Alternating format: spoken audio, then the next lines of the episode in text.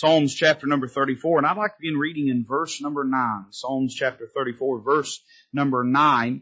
We're picking up in the middle of a chapter here, but it begins a sort of trend and a theme in this psalm that I want us to notice this evening. The Word of God says in verse number 9, O fear the Lord, ye His saints, for there is no want to them that fear Him. The young lions do lack and suffer hunger, but they that seek the Lord shall not want any good thing. Come ye children, hearken unto me. I will teach you the fear of the Lord. What man is he that desireth life, loveth many days, that he may see good? Keep thy tongue from evil, and thy lips from speaking guile. Depart from evil and do good. Seek peace and pursue it. The eyes of the Lord are upon the righteous, and his ears are open unto their cry. The face of the Lord is against them that do evil, to cut off the remembrance of them from the earth. The righteous cry, and the Lord heareth, and delivereth them out of all their troubles. The Lord is nigh unto them that are of a broken heart, and saveth such as be of a contrite spirit. Many are the afflictions of the righteous, but the Lord delivereth him out of them all. He keepeth all his bones, not one of them is broken. Evil shall slay the wicked, and they that hate the righteous shall be desolate. The Lord redeemeth the soul of his servants, and none of them that trust in him shall be desolate. Let's pray together. Father, we love you tonight. Thank you for letting us be here in this place. Pray that you'd take the holy inerrant word of God and that you'd wield it and use it tonight in our lives. That you'd have perfect and complete liberty, Lord, that we not put up any barriers, that we not put up any fences in our heart or in our mind or in our life, that we not forbid you from touching on any area of our behavior or of the way that we've lived, but Lord, that we would just completely submit ourselves to you and your word tonight and let you have glory out of our obedience to you. And we'll be sure to thank you for what will transpire. Lord, we love you and we ask it in Christ's name. Amen. I want you to take particular notice of verse number nine. The Bible says, O fear the Lord, ye his saints, for there is no want to them that fear him. The young lions do lack and suffer hunger, they that seek the Lord shall not want any good thing. Now the reason the psalmist invokes the imagery and idea of the young lions here is he's speaking about those that are in a robust season of their strength and of their ability. Lion would be for uh, most circumstances the king of the hill, the king of the jungle, the one that would have the prowess and uh, dominance over all other animals. And the psalmist says, you know, there's times that even they, in the energy of their strength, that they don't have their needs met, but you know, the person that seeks the Lord, the person that lives for the Lord, always has their needs met. Can I say to you tonight, the best way that your life can be a success for the glory of God, and when I say success, I, I don't mean in men's eyes, I don't mean in a monetary sense, but I mean that you can live a life that glorifies the Lord, that gives you peace and joy and happiness, is to trust the Lord and to seek Him. Uh, it'll do more for you than all of your self-effort will do. It'll do more for you than all your wisdom will do. It'll do more for you than all your ingenuity will do. If you'll give your heart to the Lord and trust Him and seek Him, your life will be far better than the man that puts all of his energies into himself and trying to make the betterment of his life his priority. And the psalmist in dealing with this, he zeroes in on a, a thought, a concept we might say, about the way that believers are to live in their approach to life and in their attitude towards the Lord. And he mentions it in verse 9. He says, Oh, fear the Lord, ye his saints. Now he doesn't leave that concept there. He picks it back up in verse number 11. He says he's going to teach us the fear of the Lord. But before we get into the rest of our text, we ought to just say a word about what it means to fear the Lord. Uh, that's language that I think we're probably not very familiar with today. We don't use that terminology about fearing the Lord very often. And when we think of fear, we think of terror. We think of torment. Most of the time when you're afraid of something, it means that it bothers you. It, it afflicts you. It annoys you. It terrifies you. But the context in which the psalmist is using the word fear here is not that of terror, but rather it's that of a relationship, a loving relationship and an attitude and disposition that we have towards the Lord. I want to ask you this question tonight. Do you fear the Lord?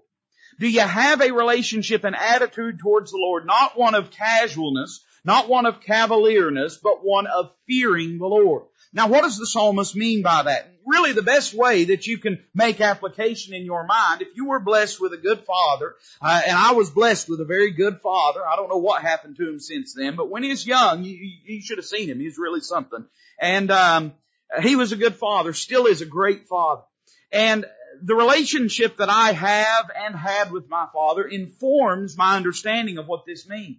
Now, growing up in our home, uh, there was never any absence of affection. There was never, never any absence of fellowship between me and my father. But there absolutely was not a casual or flippant attitude towards my father. Uh, on the few occasions that uh, that happened, I'm still remembering the punishment I got. Amen. And so when we talk about fear, what do we really mean? Well, there's three things we could say, I think that would give us a crystallized understanding of this concept of a godly fear. The first thing that this fear involves is obedience. If you fear something, you're going to obey it. In fact, fear can be a great motivating factor to cause obedience in people. And our government's learning that better day by day. Uh, but when you fear something, it means that you you uh, ascend to its its will. You accede to its will. You obey it. Growing up in our home, there was never a debate about whether we obeyed our father. Uh, there might have been some debate about whether we could get away with it or not get caught if we didn't. But we knew that the default position was always, if Daddy said you ought to do something, then you better do it. You are to obey. I wonder, you know, you say, preacher, I think I fear the Lord. Well, do you obey Him? Do you live a life of obedience to Him? I can tell you right now, if you live a life of disobedience to the Lord, you're not walking in the fear of the Lord. Uh, you may have a uh, some sort of religiosity. You may even be born again uh, and have a relationship with the Lord predicated on that uh, shed blood of Jesus Christ. But you don't have the relationship that God desires for you to have, or that's healthy to have, if you're not living in obedience to the Lord. There are a great many people walking around on God's green earth that swear they have a great relationship with God, and yet their life is lived in complete opposite to the truth of the Word of God.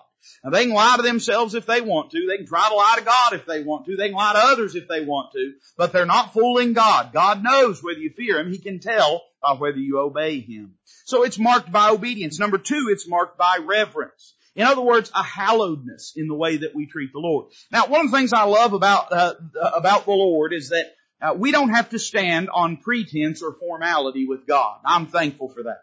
Uh, when you find in the New Testament particularly uh, prayer uh, discussed and, and, and described as a concept, it, it never traffics in this sort of uh, fake and, and pseudo pomposity. This idea that we have to come to God with all of these lavish titles and beautiful long ten dollar words and all this ceremony and so on and so forth. In fact, the Bible tells us in the New Testament that we cry unto Him Abba, meaning Father. It's a term of intimate affection. We talk to the Lord like He's right there because He is right there. We talk to Him like He's our Father because He is our Father.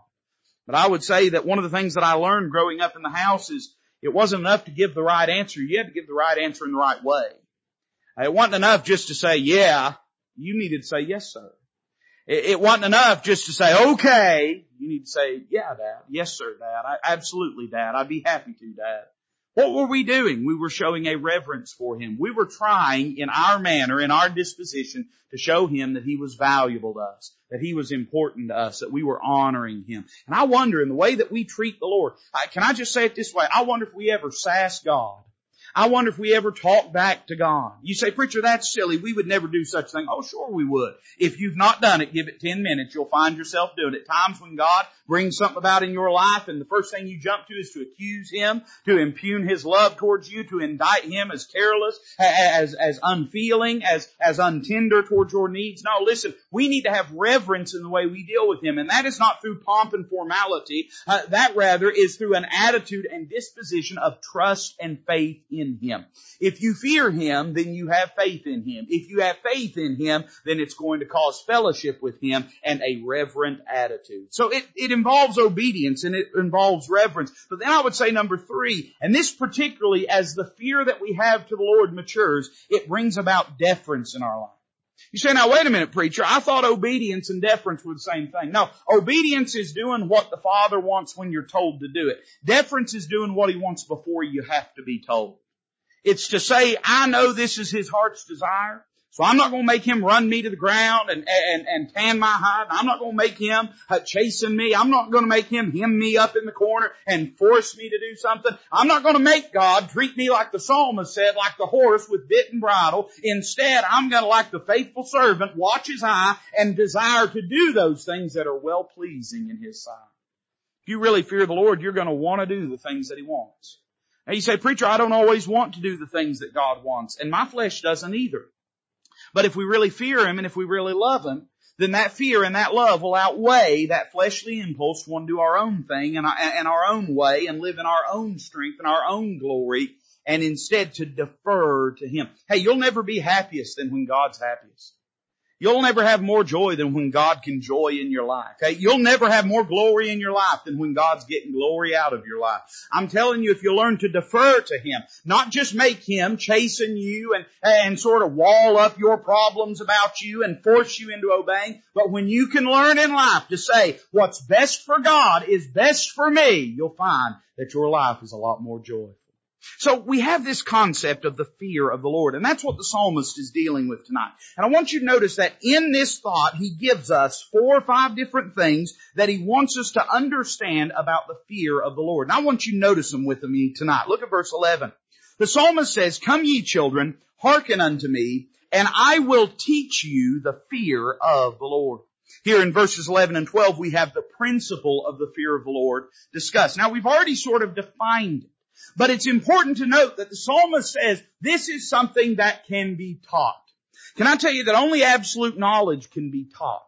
Abstract things can't be taught.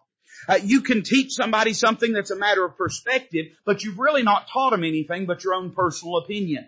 To be able to teach someone something, it has to be absolute knowledge, concrete knowledge. Hey, I can teach you that two plus two equals four. I can't teach you what makes a painting beautiful. Mainly because I don't think none of them are. Amen. So he's talking about concrete knowledge here. He's talking about something that we can learn, that we can discern, that we can understand, something we can wrap our hands and our mind around. And I want you to notice when he's teaching this principle, there's two things he speaks of. The first thing is he speaks of the imparting of this principle. He says, I will teach you the fear of the Lord. That tells me a couple things. One, it tells me I do not automatically have a clear concept of fearing the Lord. In my natural condition, I won't just do it automatically. I wish I could tell you when you got born again that there was some heavenly impulse that made you act like a Christian all the time in a perfect way. But I'd have to lie to you to tell you that. Uh, listen, we underestimate the things that are a matter of, of sheer brute force learning and knowledge.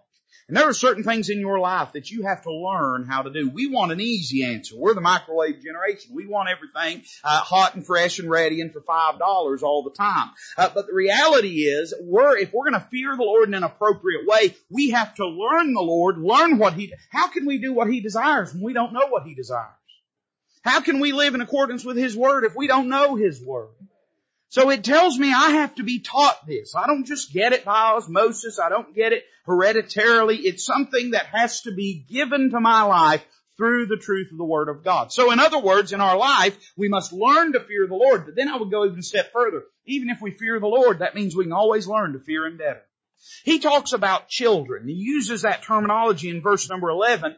And I believe that there is a figurative import there, but there's a spiritual import. He's talking about people that are children of God. Now, even though the concept of the new birth has not yet been dealt with at this point in the Word of God, it still was a common thing for people to think of themselves, the people of Israel to think of themselves as the children of God or the inheritance of God.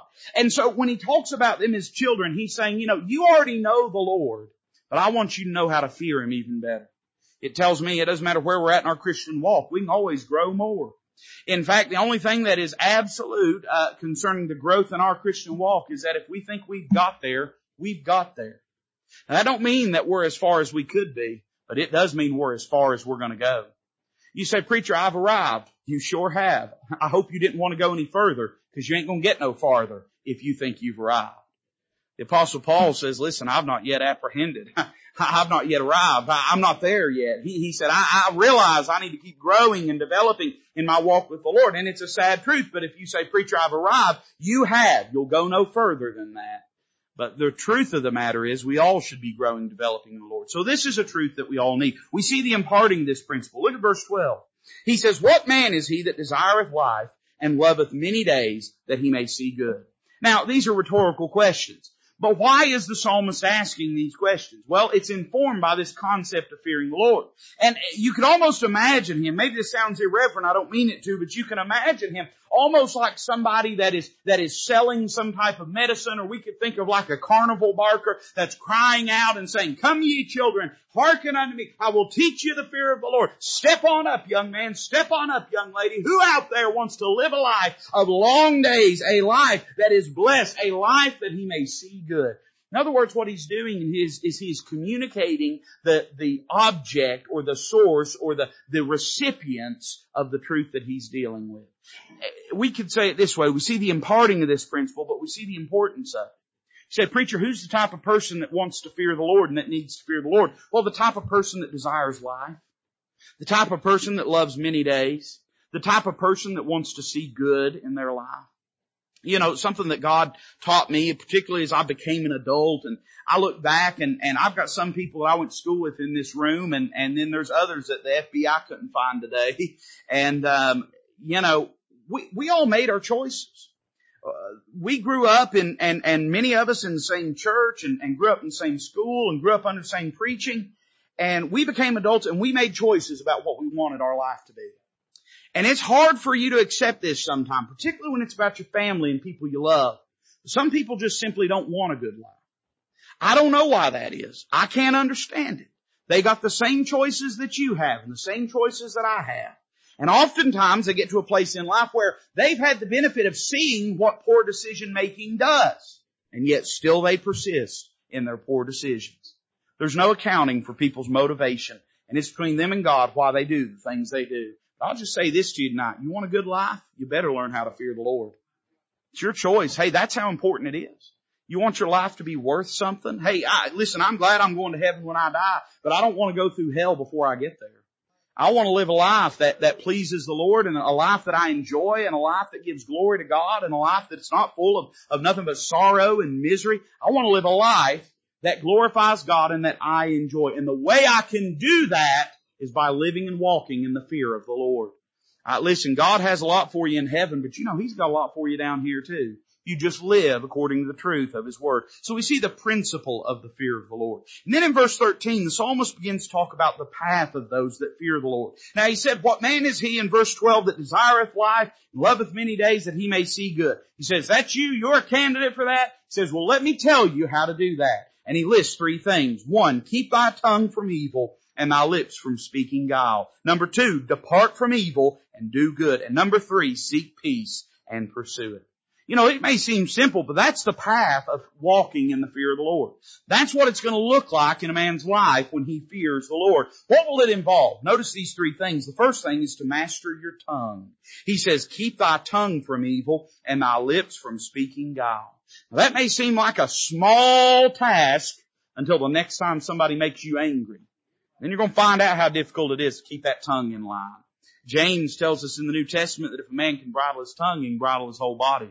Uh, that it's literally the most powerful force and influence walking this earth, that it's set on fires of hell. Uh, God has literally put it behind the uh, jail cell bars of our teeth to try to keep it in line, and yet still it cannot be mastered, it cannot be uh, domesticated, it still is always a wild animal, the, the, the propensity to not control our words. So you know what he does? He starts with an, an inward behavior. It expresses outwardly, but an inward behavior. And he says, you know, the first thing you can do is start working on your own life. Start working on the ungodliness in your own heart. Hey, what does a man speak but that which is in his own heart? Out of, you know, listen, uh, from the heart come the issues of, of our, our life. And in the New Testament, Lord Jesus says the things that a man speaks have come from his heart. So the psalmist is saying here, if you want to walk in the fear of the Lord, the place to start is in your own wicked heart. We want to straighten everybody else out. I'm tempted to. I want to something like I could. But I, you know, I think, well, I'd straighten this person out. I'd straighten that. Per- Listen, I've got enough to do just trying to straighten myself out. And if we'll start there, we'll find that that's the first beginning step. Now, it, it's not a matter of in the boldness of the Lord going around and straightening everyone else out. It's saying, Lord, how can I please you? And the first thing we can do is start in our own spirit, our own life. He mentions about mastering our tongue. Then in verse 14 he says this, depart from evil and do good, to master your testimony. So he talks about that inward wickedness that manifests through the way that we talk, that, that is existent in our thought life and in our spirit and in our attitude. But then he goes beyond that and he says, you ought to walk away from ungodly things and resolve yourself to live a life of doing that which pleases God, doing good. Listen, there's some folks walking around that it's no wonder their life is in a mess. Now don't misunderstand me. There's people that tragedy befalls. There's people like Job that was righteous and upright and eschewed evil and, and pleased the Lord and sought God and God permits for trials and afflictions to arrive. But listen, there's some folks, I mean, they, they don't, uh, they don't have to write to, you know, uh, try to figure out, they, they ain't got to ask Paul Harvey why their life is in pieces. I mean, you can look at the decisions they made and tell why their life is in pieces. And I'll tell you this, you keep company with wickedness, it's going to bring sorrow in your life. You walk with evil, it's going to bring evil. You walk with good, it's going to bring better things out of your life. So he talks about mastering your testimony and we shouldn't be surprised if our life is, is a mess if we're constantly walking around in the mess of this world. So he talks about mastering your testimony. Then at the end of verse 14 he says this, seek peace and pursue it. So he talks about mastering your tongue and your testimony, but then he talks about mastering your temper. He says, you know, instead of seeking war, discord, conflict, and trouble, we ought to seek after peace. He says this too, we ought to pursue. Now what are you doing when you're pursuing? You're chasing something that's running from you. Can I tell you, it's not as simple as running up a white flag. There's going to be times that you're going to have to pursue peace in your life. Uh, there's times where it's not just a matter of you not stirring up mess in your life. Other people are going to try to stir up mess in your life. And you're going to have to pursue after peace. How do we do that? We do that by mastering our own temper our own tendency to want to fly back, to want to defend ourselves, to want to try to rectify every situation, to want to try to take our part and defend every single thing that uh, is done to us, every single slight, every single slight that's done to us. Instead, what we ought to do is just put ourselves in the hand of the Lord. Now listen, I'm not a pacifist. The Bible is not a pacifist book. The concept of pacifism is defined by modern day irreligions is not a biblical concept. And God doesn't have a problem with a man defending himself. But some people feel as though they, uh, if, if they don't defend themselves, there'll be no justice done in their life. I got news for you. There's a just God that sits on the circle of the earth, uh, that reigns supreme over the universe, and He will bring about vengeance is mine, saith the Lord. I will repay. What should we spend our time doing? Running around trying to right every wrong that's been done to us? Listen, there's people that make that the meat and potatoes of their whole life, the substance of their purpose and being in existence. And those people have no peace. Uh, because just to be frank with you, there's some matters about which in this life you're not going to get justice. Uh, there's going to be some things in this life uh, that uh, justice will never be done regarding, and you can try your best to try to, to exact vengeance in things or you can commit it to the Lord who has power not just over the body, but power over the soul and the spirit as well, and has promised to avenge. So we see the path of those that fear the Lord. And then look at verse 15. We see the providence over those that fear the Lord. You say, preacher, I understand what I'm going to do if I fear the Lord, but what's the Lord going to do if I fear the Lord? Well, he tells us, and he mentions four things. Verse number 15, he says this, the eyes of the Lord are upon the righteous, and his ears are open unto their cry. We see first off his perception. God watches those that are living righteously.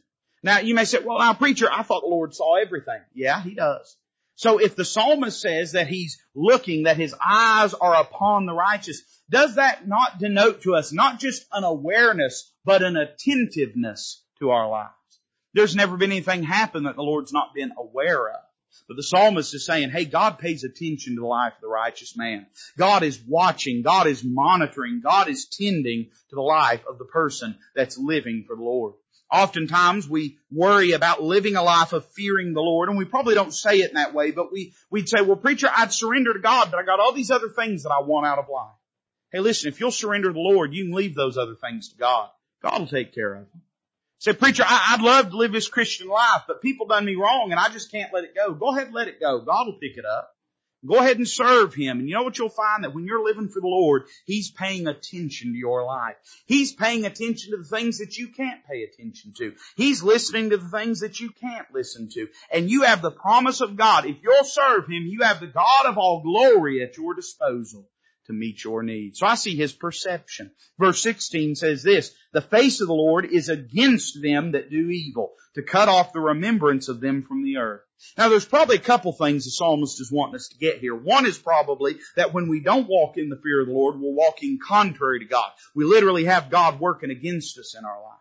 But I think also we could note here the Lord's protection that if we will trust Him and seek Him and seek peace and pursue it and live for Him, then His face will be against them that do evil. Not just moral evil, but evil in the sense of offense or affliction towards us to cut off the remembrance of them from the earth. I tell you this, man, Christians are way too distracted by the noise of the world today. And I'm not just talking about temptation. I'm not just talking about the culture of the world. But I'm talking about we spend all our time wringing our hands over things beyond our control, but also not out of keeping with what the Bible says the world would be. There's nothing going on in the world right now that has surprised God. And yet we spend all our time just absolutely devastated over the fact that sinners behave like sinners. That the unrighteous behave like the unrighteous. That wicked people behave like wicked people. Uh, can I tell you, listen, you can trust the Lord with all those matters. Doesn't mean we can't have an opinion. Doesn't mean we shouldn't have an opinion, but it does mean that we can trust that the Lord is protective over those that have put their care in His hands. Then look at verse 17. He says this, the righteous cry and the Lord heareth and delivereth them out of all their troubles. Now he's just sort of dealt with this back in verse number 15. He said the eyes of the Lord are upon the righteous and his ears are open unto their cry. But in verse 15 he says the Lord hears. In verse number 17, he says the Lord answers. He delivereth them out of all their troubles. Can I just say it this way? And here's for, if you're keeping notes, his piteousness. But can I just say it this way? He cares. He cares. When nobody cares, he cares. When we're tempted like the psalmist say, no man cared for my soul. If we're a born again believer, it's a lie for us to say it because the Lord does care. He has compassion. He's moved with compassion for our needs. And then notice verse 18, I like this. The Lord is nigh unto them that are of a broken heart and saveth such as be of a contrite spirit. Man, I like that word nigh there. You know what it means? It means near. We see in this, in other words, you say, preacher, if I fear the Lord, I know what I'm going to do, but what's He going to do? We see His perception. He's going to watch and pay attention to your life. We see His protection. He'll take up your portion. He'll be your shield and buckler. His piteousness. He cares. He's interested in your life and He's moved with compassion. But then we see His presence. You know what He'll be? He'll be near to you. I find this, that all of the, the fear, godly fear, righteous fear that I had for my father never produced a cold relationship between me and him. Uh, it never caused him to desire to be aloof from us. And though there were times when, because of disobedience, we couldn't have the fellowship that I may have desired to have in that moment, after the chastening was past, there was always a restoration of fellowship and closeness and nearness. I'm telling you this, you want to be close to the Lord, fear Him. Fear Him, live for Him, love Him, put Him first in your life. So we see the providence over those that fear the Lord. And now verse 19 introduces something we didn't think we'd see. The psalmist says, many are the afflictions of the righteous. Isn't that interesting? The psalmist has been saying, all your problems are going to be fixed if you fear the Lord. Then he turns around and deals with the problems of those that fear the Lord. Now, I hope I haven't given you the wrong impression. I hope I've not made you think if you serve God, you ain't gonna have no problems. Because your Bible doesn't teach that. I'm certainly not teaching that tonight. But we do see the perspective through which these problems are to be seen. Now, first off, we just have to note the abundance of them. Do you know that a man living for God has problems still? Man living for God might have as many problems or sometimes even more problems than the person not living for God. But did you know this, that the yoke that you bear as a child of God is lighter and easier than, though it may be laden down with burdens and problems, it is lighter and easier than the empty yoke that rests on the shoulders of the lost man. Uh, in other words, you're able to bear them better. And after all, that's what matters. What matters is how can we bear up under these problems. So notice he doesn't say a few. He says many are the afflictions of the righteous. If you think by living for God you're going to erase all the problems from your life, you're wrong. It'll erase the problems that are caused by your disobedience. It'll erase the problems that are caused by your willful sinfulness, but it's not going to erase all your problems in life because it is just a, a, condition of the human experience that we have problems. And that's true for the righteous man as well. We see the abundance of the problems. Now you say, preacher, No, I don't want no problems. Maybe I ought to just duck my head under the radar, bury it in the sand, pretend, and just go on, try to be mediocre. No. Uh, listen, you better serve the Lord because we see there's an abundance of the problems, but there's an answer to the problems as well. He says, but the Lord. Man, I love that. There's so many times in your Bible that uh, we say it this way, God butts into a situation. And, and this is another one of them. Hey, the, the, the righteous man, he has afflictions. There's no question, but the Lord delivereth him out of them all. Now somebody's going to say, now wait a minute, preacher. I, listen, I, I'm saved and I'm living for the Lord and He ain't delivered me from all of my afflictions. Well, uh, you know, the story ain't ended yet. One of these days you're going to be delivered out of all of them.